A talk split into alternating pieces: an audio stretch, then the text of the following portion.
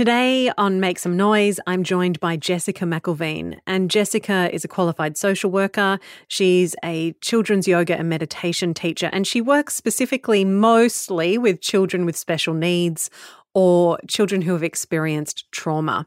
And this conversation is really about play, how important play is, not just for children, but also for adults. How, as a child, our sense of self can get squashed and when we hit that kind of, I don't know, quarter life period, 25, 30 years old, a lot of us start to have like a quarter life crisis, right? Where we hit up against depression or we kind of wake up and go, where the fuck am I? And who am I? And then unpeeling, unpeeling, unpeeling. And this is a conversation about that. It's about how to cultivate a sense of curiosity and play within yourself and how vitally it is important for us as children and as adults. So, may I introduce to you Jessica McElveen. Creativity, self expression, and feelings. Creativity, self expression, and feelings. Some noise Make some noise, make some noise, make some noise, make some noise, make some noise, make some noise. It's a podcast. Okay, let's hear it. Hi everyone, I'm Jessica McElveen, the founder of Kids Yoga Therapy and a child trauma specialist. So I have worked in the realms of social work for many years and since have discovered the power of yoga and meditation. So I've really combined these two fields to develop my own business, my own brand and I work with children and their families, mainly children with special needs and those affected by trauma.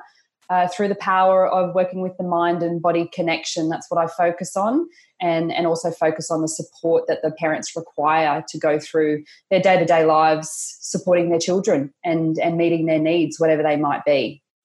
Yeah, and um, we were just chatting off air about where you know where we kind of see this conversation going today, and I'm really interested in the perspective of, you know, as as a child, we all grow into adults.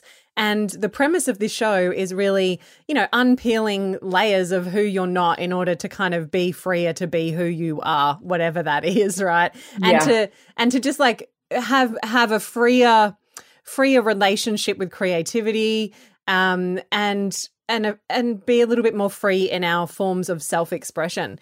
And it's interesting because that all generally starts in childhood, right? It totally does.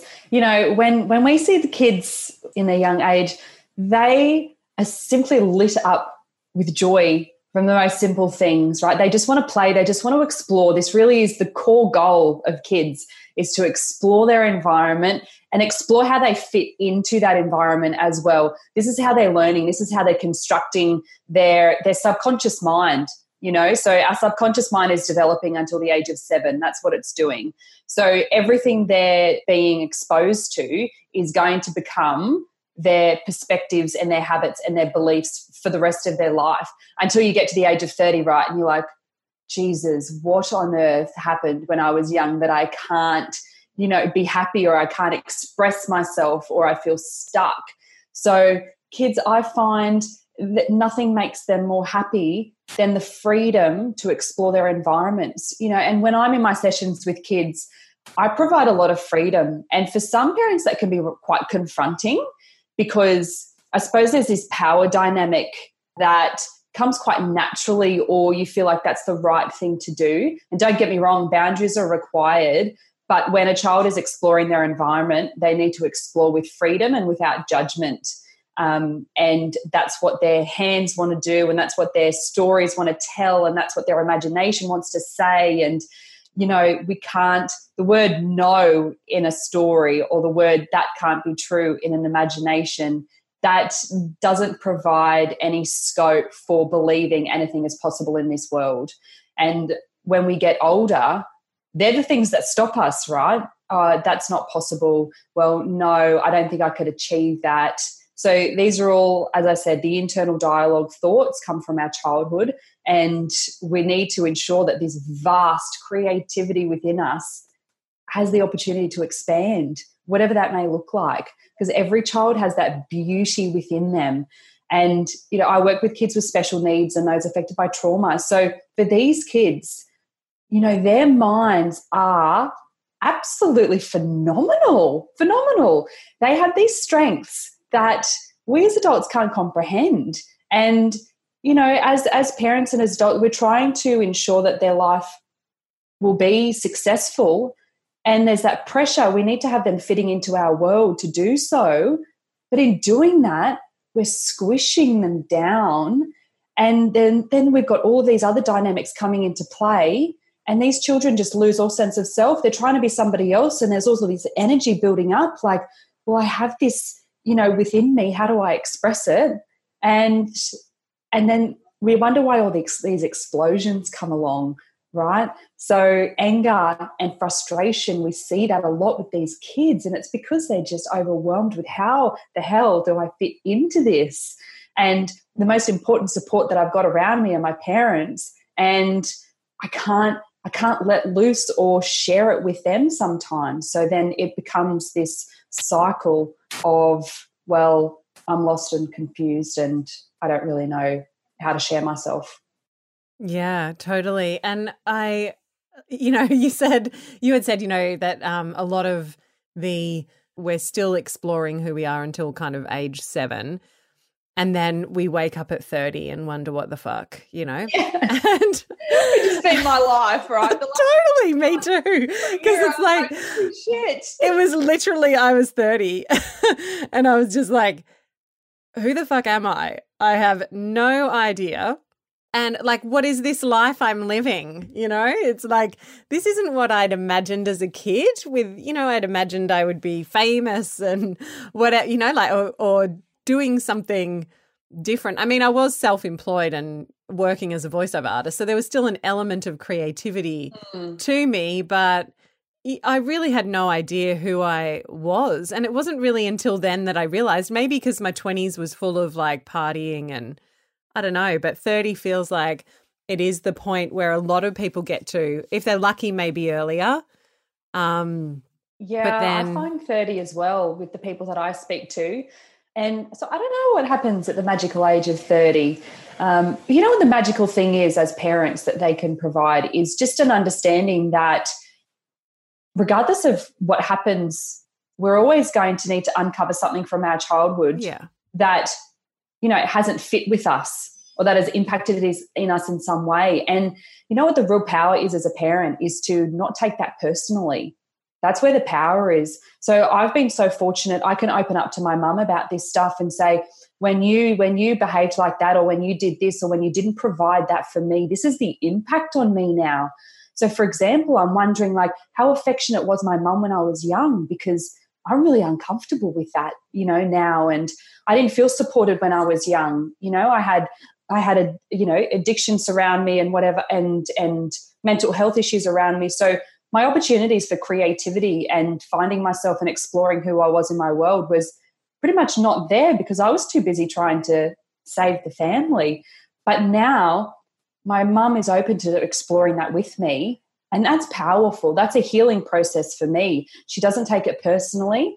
Um, and she's willing to go there, which is a real strength. And if I could encourage anything, it's it's that definitely when your children are growing and they're trying to figure out how their childhood has impacted them. That's a really yeah. powerful thing for a parent. Yeah, because I do see. Um, oh, this is going to sound really probably horrible, but but I do see a lot of of parents almost have like a codependency with their kids and so their achievement and their how they're seen in the world is really connected to their self you know their self identity mm.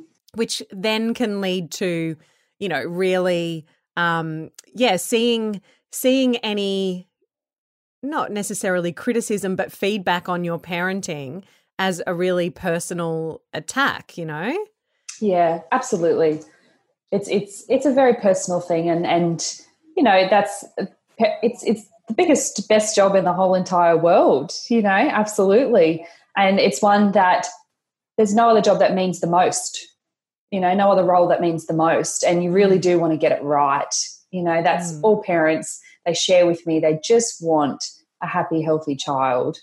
But in, in doing so, sometimes you get lost in this adult outside world of rules and regulations and conformity that we end up losing the child within that. Mm, so yeah. true. Yeah. I think one of the things that I have had to kind of accept as a parent who has had mental health challenges and has lost my sense of self over the years is that it doesn't matter how aware I am, how you know how how um, playful I am, how compassionate I am. My child is still going to be impacted by my set of beliefs and the, really? my experience in the world, and there is nothing that I can do to change that. You know, so I have to have some level of acceptance that I may fuck up my child in some way. Mm. In fact, it's pretty much a certainty that that I will.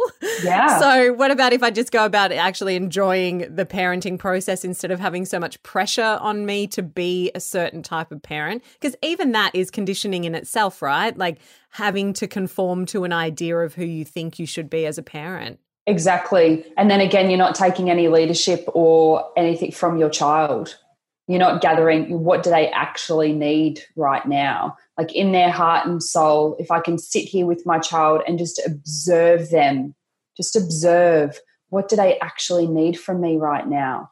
You know i have children sometimes you know they're experiencing uh, you know panic attacks and anxiety attacks and they share with me you know what what their parents are giving them and i'm like is that what you need from them? And they say no it's not what i need from them.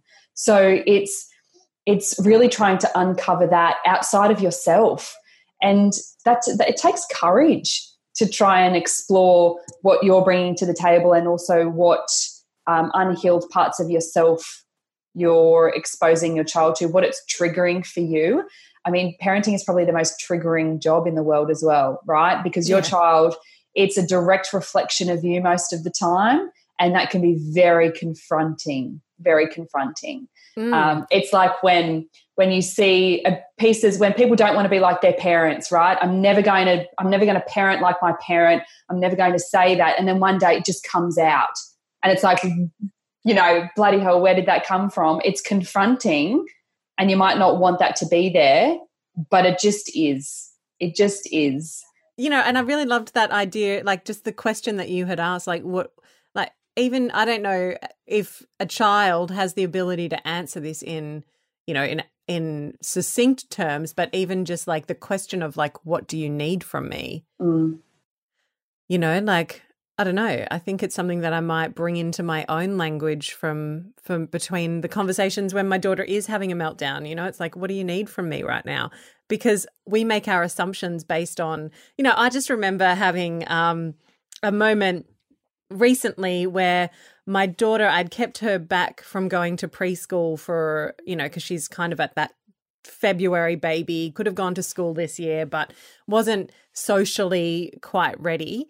And so I took her into preschool and I had all these ideas of how it was going to go. She was going to cling to my leg and blah. And she didn't. I opened the gate and voomp, she was gone, you know. And I was like, what just happened? um, uh, but it was also really happy, but it made yeah. me really happy. But there was one particular day where, where she was at home and she said, Mum, I'm just going to, I'm going to take in a list and I'm going to ask who wants to be my friend. This was like on one of her first days. And I'm going to write down the names of all the people that want to be my friend and make a list and me who has experienced a lot of rejection and you know like feelings of invisibility was like yeah. maybe that's not such a great idea you know? Yeah. But she did.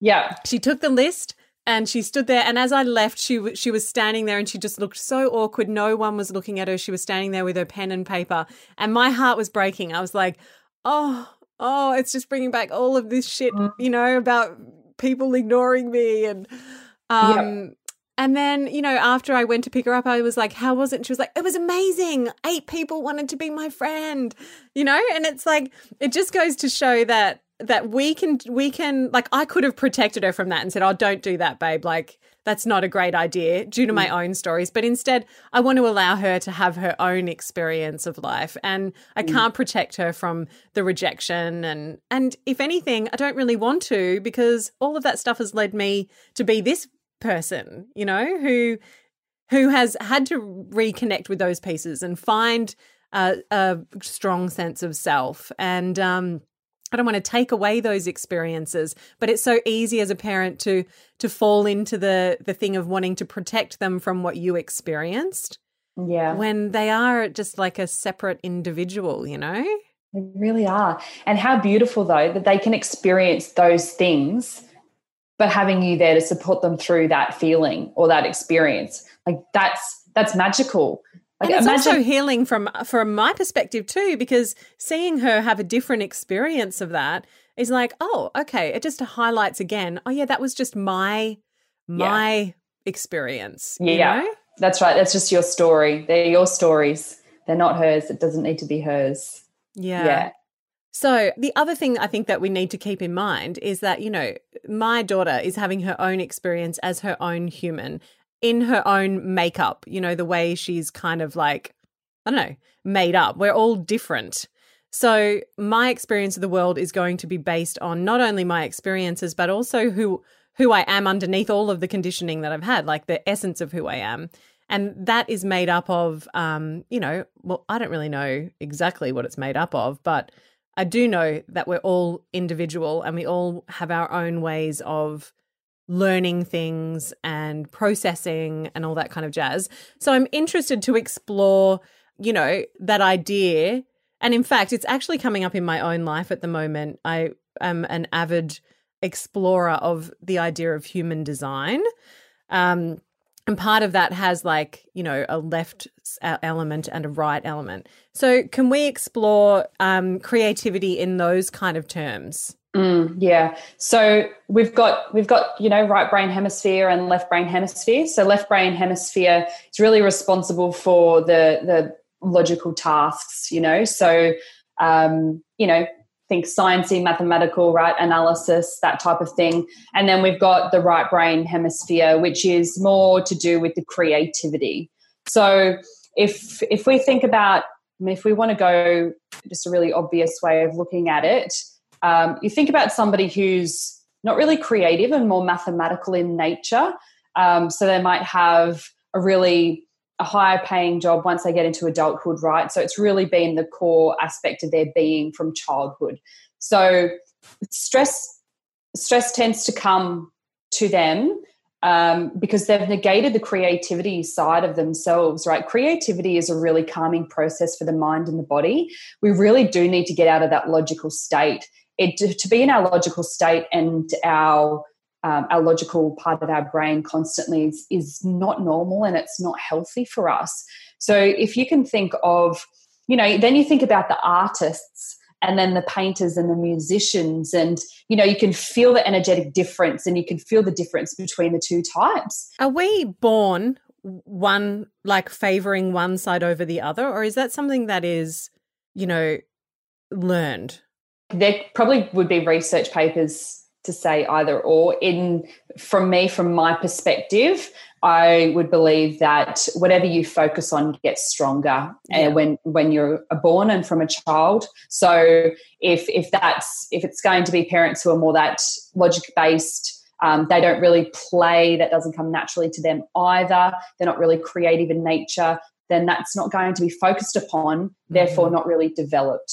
So that's my opinion. Yeah. Um, and it's it's crucial to child development to play and to be creative. Now, if you think of the times that you've been stressed, and you know, if you really tap into what you require, what you're yearning for, I highly doubt that it's going to, you know, some mathematical conference or doing maths equations, you know, as a form of stress relief. It's just not you know, for me, it's, um, you know, I did my first ballet class yesterday. So really getting creative with my body, or it's drawing something, or it's painting something, you know, getting out of that logical side of our brain so we can tap into the calming effects of that creativity.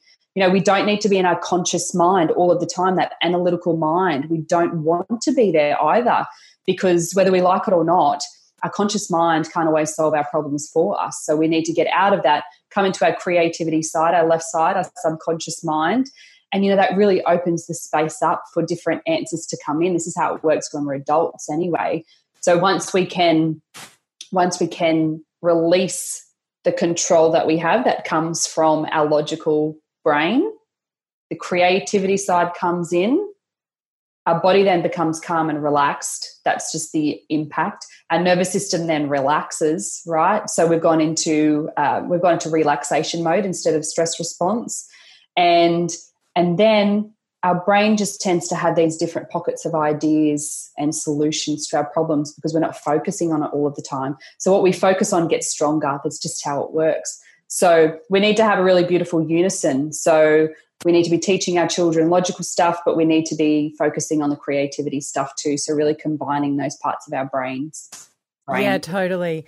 You know, I feel like as an adult, and particularly a heady adult like someone who spends a lot of time up in our heads mm. you know mm. which is which is most of us because i feel like we are raised in this kind of schooling system that favors you know academic pursuits a lot of the time over creativity mm. um you know, there's one thing that I think we can all kind of relate to. It's getting in that place where we're really in our left brain trying to figure things out. And we all know the feeling of like walking away. yeah. Doing something else. Mm. And that can be like going to cook or going for a walk or like just creating some space mm. from the overthinking that then then we can reconnect to our creativity. So, what are some ways that we could as adults cultivate that, you know? Like if we if we're finding ourselves being always or not always, but finding ourselves regularly in that like I'm way too in my head thing. I'm mm. really trying to figure everything out. What mm. do you what would you see as some ways that we could cultivate more creativity and more right brain activity? Yeah. So often when we're in that logical side, we're really not grounded right? We are so, we're just, oh, you know, most people are stressed, right? Most people have a thousand thoughts running through their head. We're receiving like hundreds of thousands of pieces of information a day, and our brain can't even process, mm. you know, as much as 5% of that information, right? Yeah. So we are bombarded. Plus, we've got to try and maintain our own survival in this world, right? Which is what our brains are really designed to do. So we're not grounded. So the first thing for me is to get grounded. So that can be as simple as, you know, getting out into nature. You know, we talk about this, it's always nature, nature, nature. Mm. And why is it being brought up all of the time? Because it bloody works. Yeah. It really does. You know, just last week I, I had a I had a bad week, a bad week, and I spent two days in the mountains. You know, I just climbed mountains, didn't have my phone, and it was exactly what I needed. My body knew that. And honestly, all that stress just went away. I have the freedom to do that. But if you could go for a half an hour walk in nature, so you need to ground yourself. That can also be done through meditation and it can be done through a five minute meditation, really. Like if you're not willing to dedicate five minutes to something that's going to improve your mental health then I, I, question how dedicated you are to actually improving your mental health and therefore your life you know? It's really important. You've got to make a decision what your priority is or what's important to you. What do you value? So we need to ground ourselves. We need to do something get busy with your hands mm, you know? yeah. um, it would be painting. Like I ordered a paint by numbers from Germany a few months ago, right? So anytime I just I get it out whenever I feel like I need to move my hands. I cook for creativity. I love to cook and have music on. Um, I I enjoy. I get to work with kids every day, so I find um, I find myself using that as a space to be present and get lost in their creative world. That's the magic. And if you've got kids, you've got access to that all of the time get stuck in their world of creativity. Let your inner child really come out, tap into that. Um, also, what you can do is, you know, when we've got all these thoughts up here, just really focusing in on your your body sensations. Yeah. So what is your body touching? Okay, it's touching the seat. All right. This is another form of grounding.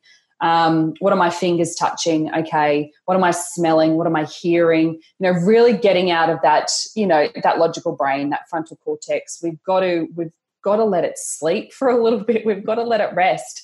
Um, so that's what I would recommend: is really get those hands moving in creative ways and try new experiences. You know, go rock climbing. Um, what else? Go to a dance class. You know, try something new Um, get Yeah. on Groupon and buy a voucher to go do something that you never thought you would do before. We I to found paddle boarding like I haven't done it for ages, but that was something that uh, you know, I just absolutely loved to do because I had to be really present in my body while I was doing it. The second that your head kind of comes in, you Yeah. fall off the board, you know? So it's yeah, like exactly. How So powerful is that? yeah, so it's like Yeah. you staying you, yeah, it is all it is really about presence, right? Yeah, yeah. And um, one of the things, I mean, I've spoken about this a few times on the podcast. One of the pivotal things for me was just setting an alarm on my phone every hour. And when it went off, doing that check in, right? Like, so w- feeling my bum on the seat. What can I smell? What, you know, how am I feeling? Just like 30, 30 seconds to connect in instead of just letting your life run on autopilot. Cause it's kind Yeah. of what it feels like. You you know, it's like when you're in the car and you're you're like, how did I even get here? I don't even remember most of the trip. You know, like we're just running our lives on autopilot and not present to any of it. Completely. And there was um a piece that you you actually reminded me of. Um, you know, w- our brains because there is so much stimulus going on. We are just running in like a survival mode a lot of the time. And I find sometimes being a mum and having kids uh, is can be too much stimulus for me. You know, the constant touching, the constant talking, the constant like there's a lot of noise, a lot of stuff that goes around being a kid. So it's even more important for someone who has sensory stuff going on to make Mm. sure we are prioritizing space and quiet time.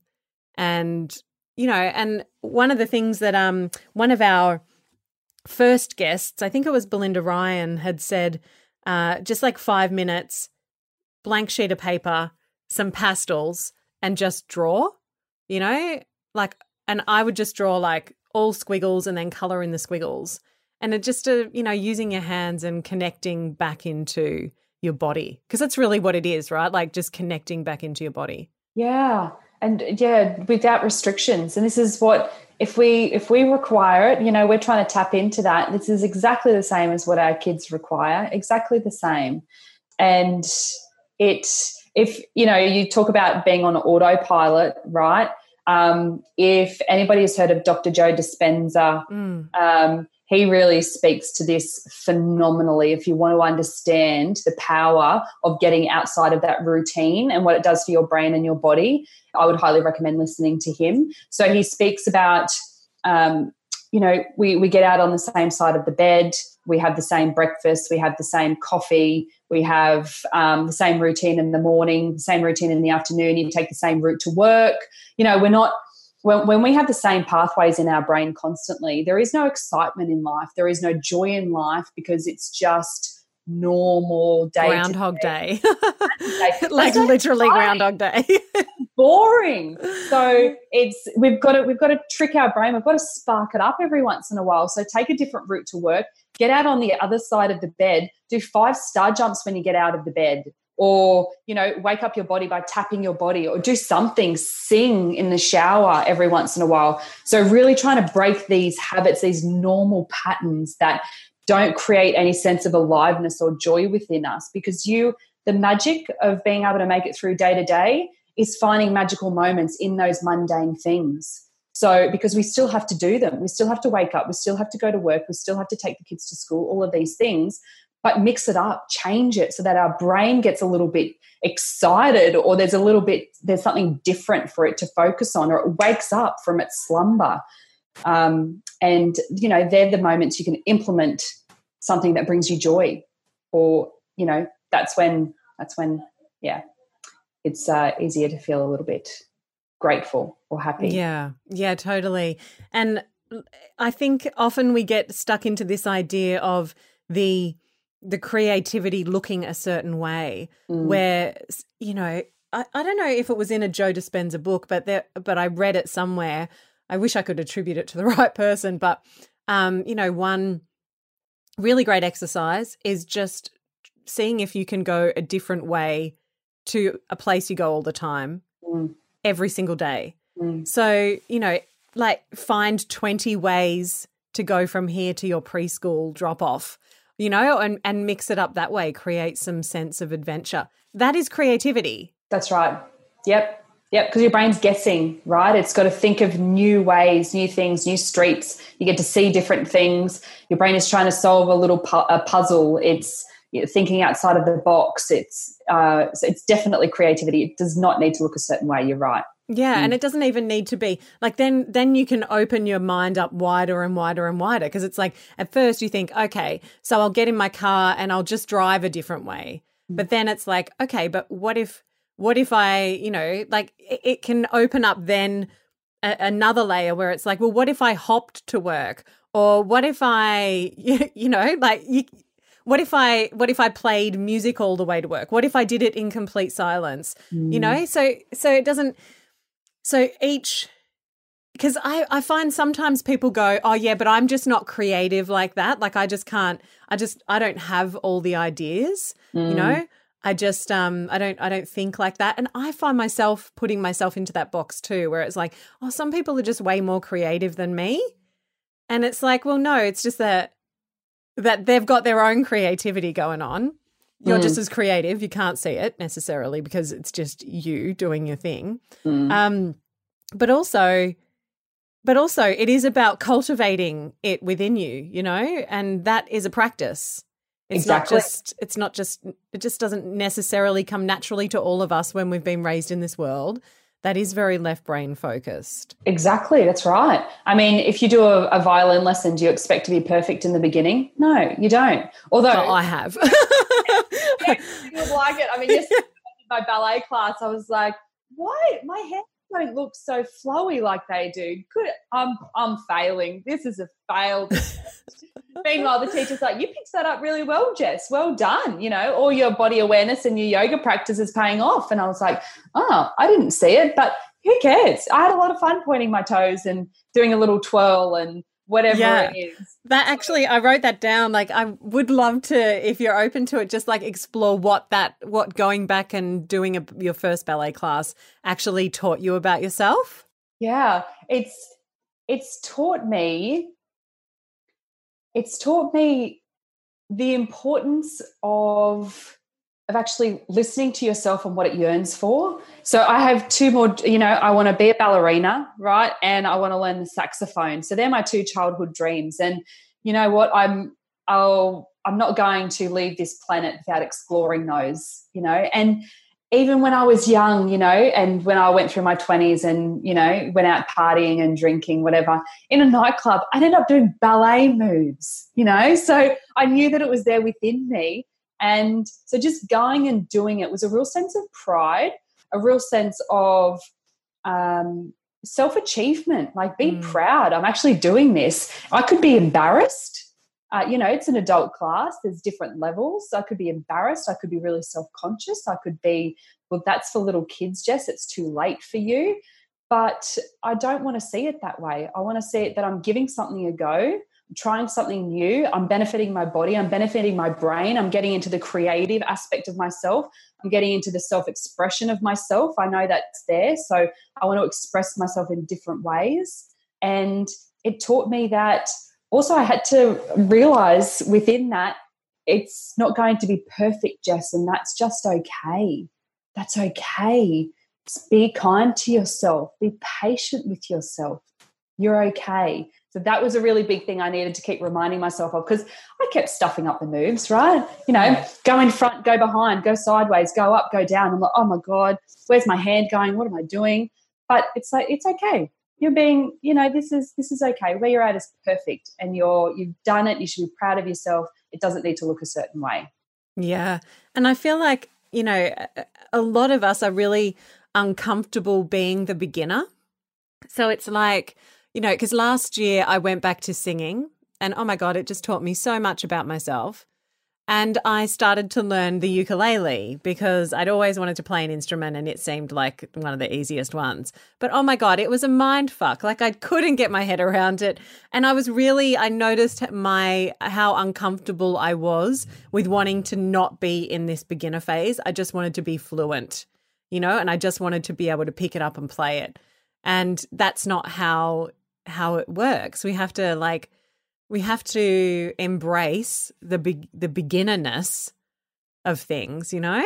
Yeah. And, yeah, I really attribute that to everything in life, to be honest, Carly. So we're very, we don't like limbo. We don't yes. like the uncomfortable, where our brains, they are fighting tooth and nail to get us out of this uncomfortable phase, this limbo land without you know being at the destination that we want this goal this you know this this dream place that we need to get to this is yeah. this is how we live our lives and in actual fact what i've learned in the last 6 months is there is never a destination ever mm. it's just it's a continuous journey and i'm you know i say journey and you're like oh you, no, you know yeah. journey yeah. but it just is yeah. you know so what what somebody said to me once, where I am right now was actually your goal at one point. Mm. And I it's and I'm still I still don't think I'm at a destination, but I actually am.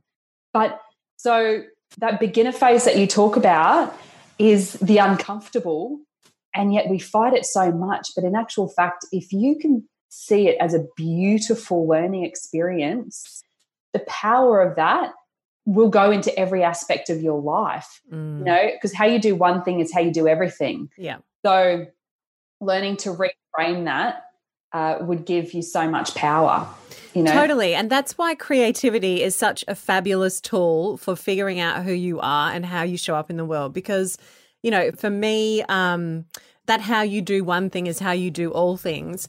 I took that to a retreat that i was running a couple of years ago now and just have being able to be the observer of you in the creative process wow. I mean how much you can learn about yourself and your conditioning. Because from what you just said it feels like your brain wants you to be uncomfortable. It wants to be learning new things. It wants to be trying out new experiences. It wants to be you know doing all that stuff. And then we have like it's almost like we have the mind which is separate to the brain you know, and the mind is like almost like all of our conditioning and all our learned stuff. And so it's I don't know, it feels like they're kind of in competition with each other. You know, the the mind or I guess some people would call it the ego or our conditioning or whatever. Mm. It's it's telling us stay safe, stay in this zone of comfort, don't move outside of this experience, stay in what you know, you know, and the and the brain is actually longing for you to disrupt those well worn paths of security. mm, yeah, I would switch it, Carly, that it's the brain that has all the conditioning. That's that's because that's where our brain stem is, and our so that's the thing that's fighting for safety and survival, and it's our mind that wants the creativity. Right. yeah. And you know, it's just whether or not you choose to listen to it. And if you sit quietly and listen to your internal dialogue, you can hear the arguments. Oh my god, totally. There's constant arguments going on, right? So, you know, the good news is that that's normal. The bad news is it's never going to end. It's actually never going to stop. Those voices are always going to be in your head. It's just what you choose to give power to um, and just being aware of that. And again, detaching from those thoughts and what you choose to take action on, which is why meditation comes in so handy all of the time. But you're right, there is very conflicting goals between our mind and our body, and then our brain, which has, you know, don't you dare put yourself in a situation where you could be humiliated, embarrassed, um, told you're wrong, uh, look silly, right? So we're, our brain is so worried about looking good yeah. and looking bad.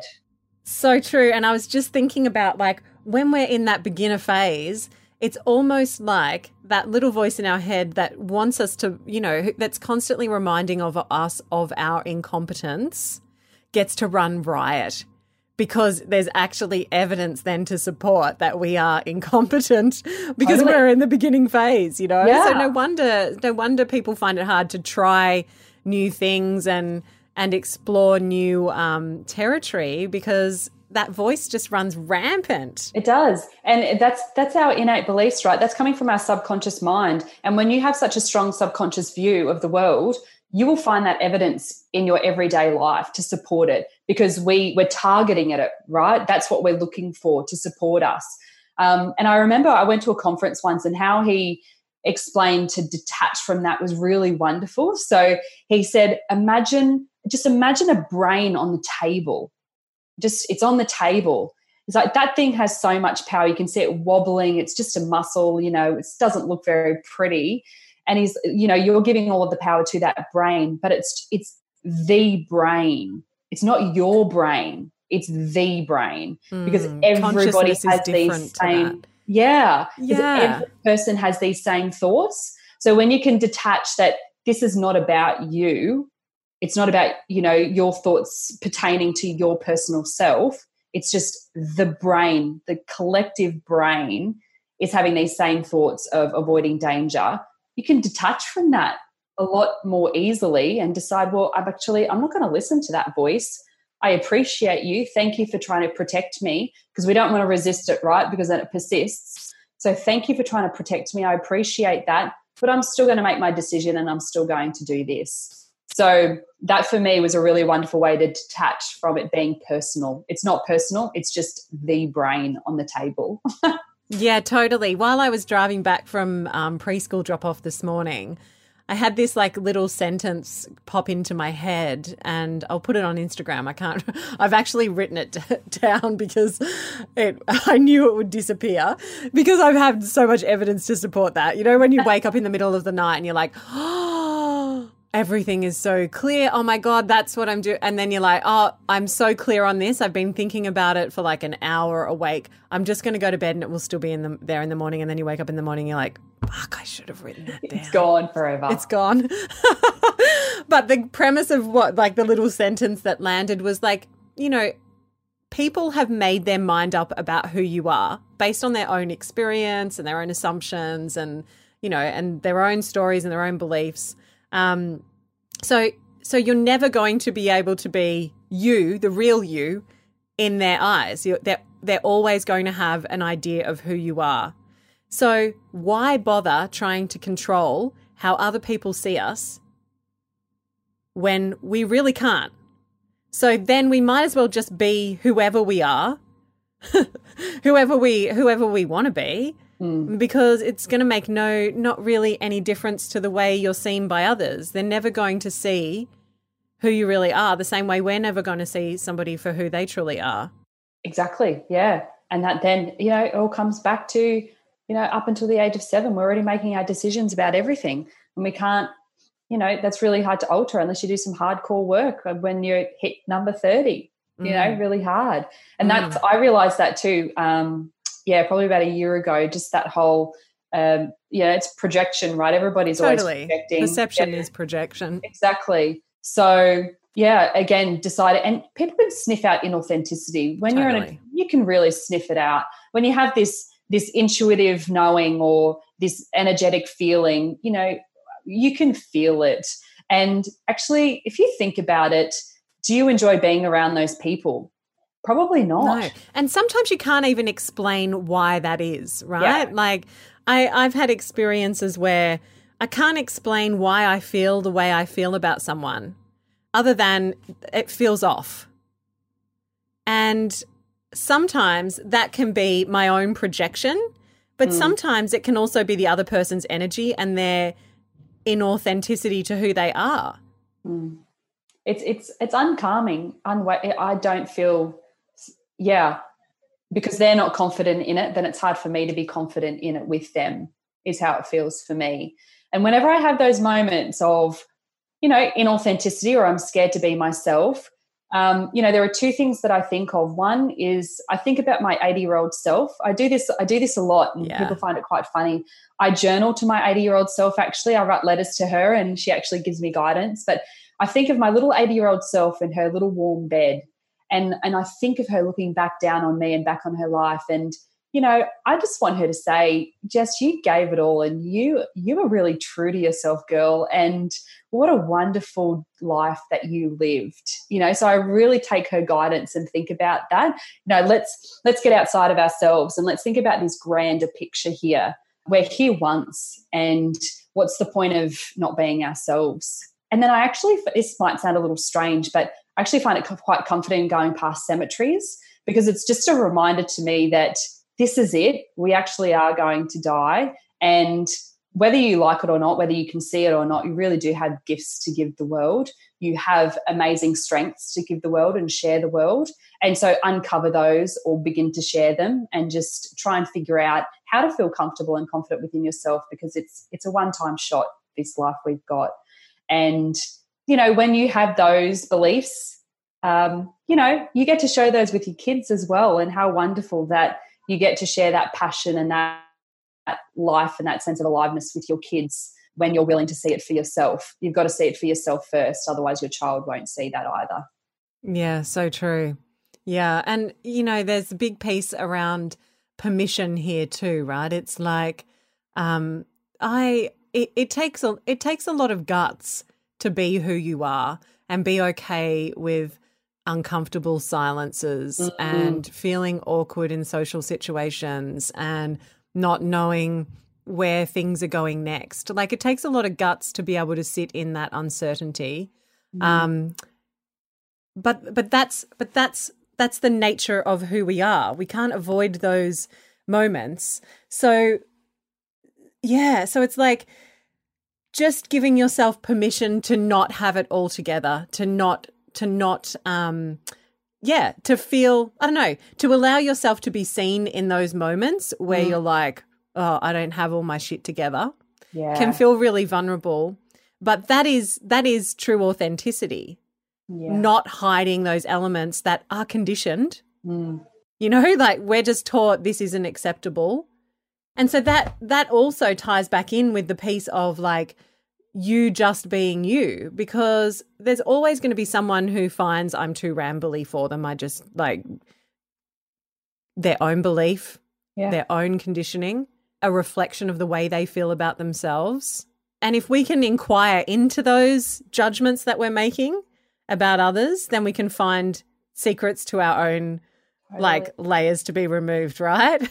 Exactly, totally. And um that's that's probably been my journey over the last six months is any thought that comes into my mind it's always projection and any judgment it's always projection. And it's yeah. like wow jess interesting mm. fascinating. Uh, so it gives you a great insight into the person you are or the person you've become. And i guess you know at this age you get to i get to decide we get to decide is that the person we choose to be from here on out? What's going to serve me better? Um, and i suppose that's that's the beauty of I don't know these magical thirties. I tell you, yeah. Not a bad gig. It's a pretty well. I'm I'm in the forties now. Yeah, yeah. and, so and it's just more of the same. yeah. But I have found, um, yeah, I have found like for me the two things. I guess the two guiding things. You know, you had said about um, writing the letter to your 80 year old self, which I just absolutely love. For me, my guiding thing is like being able to look at myself in the mirror and be happy with the person that's looking back at me. And that's not about my physicality, that's about the human that I've been. And there's two elements to that, I think. Um, for me, two things that makes a good, a good, in inverted commas, human is compassion for self and others and curiosity. And those two things are the things that lead us to uncover more about who we are. If we're willing to have compassion for ourselves when we do have those judgments, when we observe that we're projecting on others, um, and if we have the curiosity to question the the thoughts and the and the judgments um, and the projections, yeah. then then that that that that for me would would make me what I would consider a yeah, a evolved, successful human. Yeah. And it's evolving, right? It's, yeah. Yeah, it's Always. just a continual process. Yeah. Every time we have a bit of a breakthrough, then, you know, we oh, sail along one. and then there's another one just around the corner. You know, That's don't get it. too comfortable, Jess. Definitely don't get too comfortable. Because oh, the thing, I think the thing is, uh, you know, like if I think about my my um, mental breakdown at 30, it's it's nearly 12 years of literally being fully committed to like learning to know like and trust myself. And it's something that just continues daily. It's never it it ends when our body you know decides to give up the ghost. Yeah. Yeah. That's right. Mm. so if um have you i guess the next question is like have you got any parting words of wisdom um, or or uh, an invitation, I guess, for people to connect to their own creativity and self expression? I feel like what's coming to my mind and the overarching statement is when you connect with self, you have access to freedom. That's really what I feel as as just an encompassing concept. Because if you don't you're being ruled by all external influences constantly and nothing nothing positive can come out of that. So when you can truly tap into your desires your dreams your goals what you yearn for your body what's really going on for you then then you have access to that that world that life that feeling of freedom and whatever that might mean to you. Um, but i that's that's wholeheartedly my belief. And to find it requires courage mm-hmm. vulnerability and i love your word curiosity. It really mm. does. Um, but do you know what? It's worth it. It's way worth it. It's worth it you know uh, everyone has had their stories everyone's had their tough shitty times but you know, start exploring yourself and your world, you know, and the best access point is creativity. Yeah. Um, whatever that means to you. So, yeah. and play, play is a big piece of that creativity piece, mm. right? It's like um, just giving yourself permission to, you know, I don't know, yeah, like a playful curiosity mm. um, towards life instead of allowing it you know, to be the thing that bogs us down. We can be free of that, but it all is inside the mind. That's right. Yeah. We don't have control of our external environment. We have control of our mind. And that's sure when you're in that dark pit, it's frustrating to accept and believe and you don't you don't believe it at all. But it it really is the truth. We get to decide what we see. We create our reality. Um, and it starts it starts with ourselves and connecting with ourselves through through play through creativity through self exploration um, yeah that would be that would be my parting sentence with what i've found with my life so far anyway totally and I can concur through my own journey. Um, so, if people if people want to connect with you, um, where can they find you? So, I do have a website, uh, kidsyogatherapy.com.au or an e- email as well is wonderful. So just jessica at kidsyogatherapy.com.au.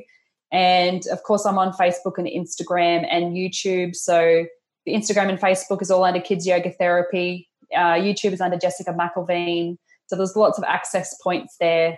And yeah, I mean, any questions or any concerns, or if you would like information, please get in touch. Um, always happy to connect with new people and um, yeah, see where it takes us. Cool. And all of those links will be in the show notes, people. So you can check them out at carlynimo.com. Well, thank you so much for thank joining you. me. This was I'm fun. so glad we could make it happen. I know. I enjoyed speaking with you. And that's a wrap. Go to carlynimo.com to find ways to connect to your creativity and live life on your frequency. Until next week, make some noise.